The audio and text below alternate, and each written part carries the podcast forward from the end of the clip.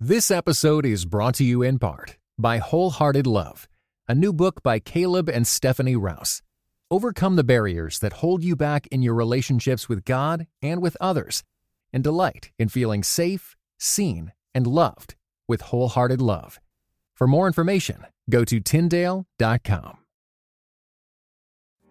Welcome to today's mini episode on the Discoverer Child. My name is Daniel Lim. And I'm Christina M. Today, we continue our series on strength spotting. Now, this is in conjunction with our previous episodes about strengths based parenting. So, the best place to start, if you haven't already listened to episode 104, is to find that on your podcast app or just go to inbetween.org slash episode 104. And that's going to lay the foundation for everything that we are talking about today. On our previous mini episodes, we've described the achieving child, the caring child, the competing child, the confident child, and the dependable child themes. If you've missed any of these episodes, you are going to want to go back and listen because they're each unique. But don't worry, you don't have to try to search for all of them. You can just head to inbetween.org slash mini 19 to grab the links to hear the characteristics of the different themes that you may have missed. Yeah, another link that you're going to find there is a link to an assessment from Gallup called the Strengths Explorer Assessment. If your child is between the ages of 10 and 15, then that assessment is going to help you identify and help your child identify which of the three out of the 10 themes that they have, including this one. Now, if your child is over 15, you know, they're 16 and up and or they're an adult, then they can do the strengths finder assessment, which we'll have a link for as well and then you'll be able to discover which of the 34, five out of the 34 themes that you have. So, what we're doing today is essentially giving you a perspective as to, okay, so if your child is under the age of 10, uh, rather than giving them the assessment, you're able to think through this and be like, oh, actually, yeah, I spot this theme in my child. Or even if they're older than that, you're able to uh, glean and spot and understand. So, really, we're giving you uh, these kind of 10 personas or these 10 themes that your child may exhibit so that you know how to better parent them according to their strengths. So today, let's discuss the discoverer theme. So if your child has this, they're likely going to be a thinker and a learner, right? They're going to be excited about exploring ideas and making connections they will really like to ask questions like how and why and when and all of that. Uh, and perhaps you can see this already in your toddler because it's why after why after why. because I said so. Yeah.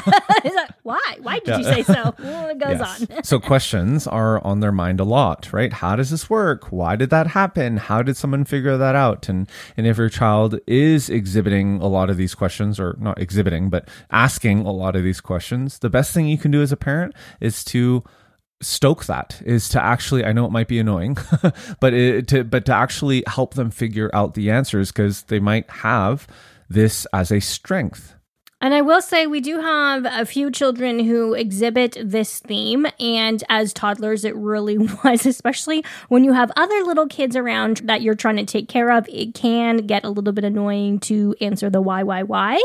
Uh, we do want to encourage you that at one point they will stop asking the why to you and will just ask, hey, how can I find out more information about this? And then you can, uh, you know, get them books, you can lead them to the internet, all of these different things. So I know it can be really frustrating now, but trust us, it will not stay this frustrating forever. Yeah, and that's been neat to see with our eldest, especially, and see the ways that she is um, really things are lighting up even more so and and how she's figuring out as a discoverer what what those are or yeah. and how things work exactly as she tends to collect and connect information and ideas all around her yeah. So if uh, after we went through that list, you're like, oh, yeah, yeah, yeah, actually, my child does have that, then um, here are a few other emerging signs that they do actually have this. Um, for example, uh, children with this discoverer theme often become excited when they figure something out, right? So it's not just the question,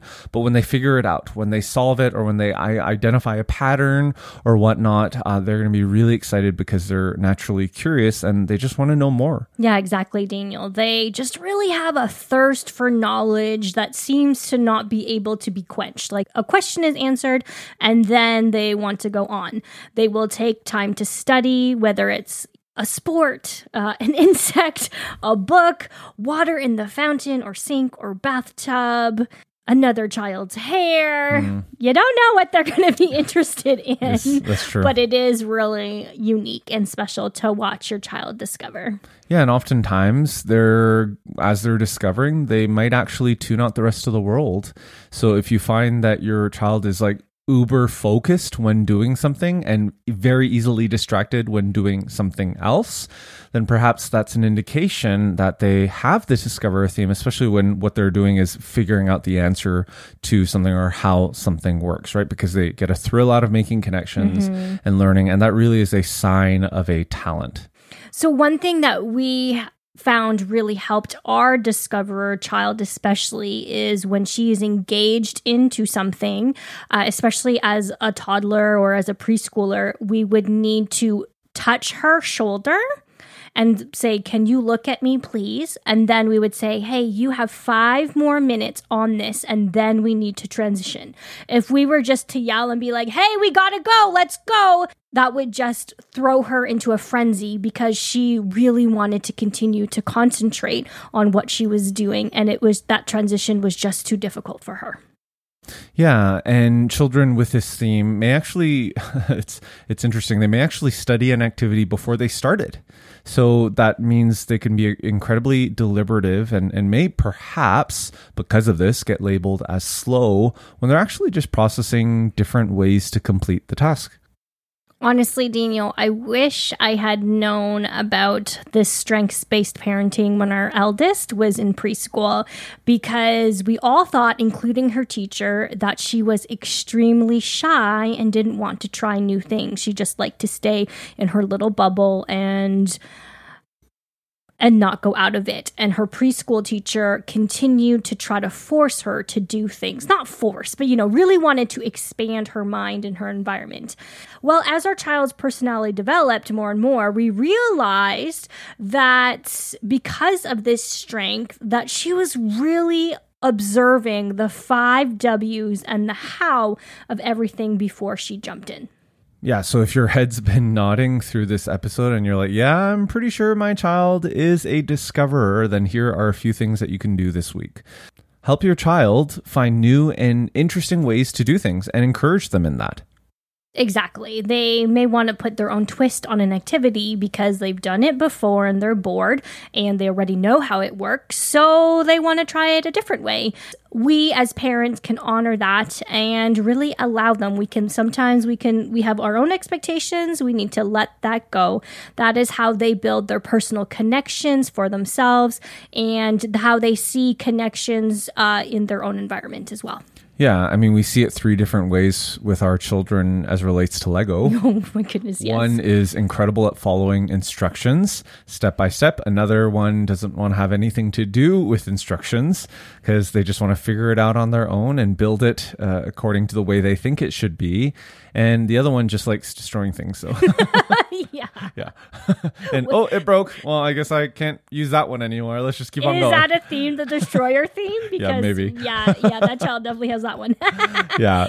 So the final idea that you can put into place even today is to remember that your discoverer child thrives on stimulation. So don't squash their inner discoverer talents by dictating steps or methods. I know, especially for me, this can be really hard because I do feel like there are certain things that should be done certain ways.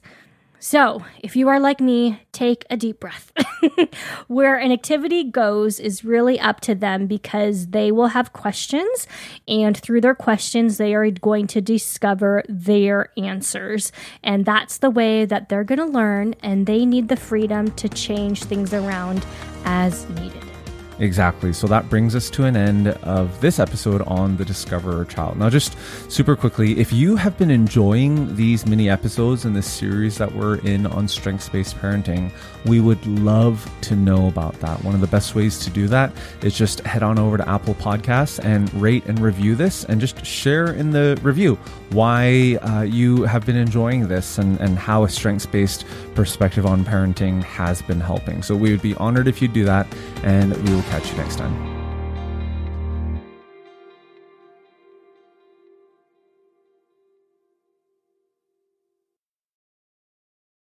This episode is brought to you in part by the Beyond Ordinary Women Ministries podcast. Do you want to grow in your influence? Bow's episodes feature tips for leaders of any kind, from mentoring one woman to leading a ministry. Browse Bow's podcast at beyondordinarywomen.com beyondordinarywomen.org.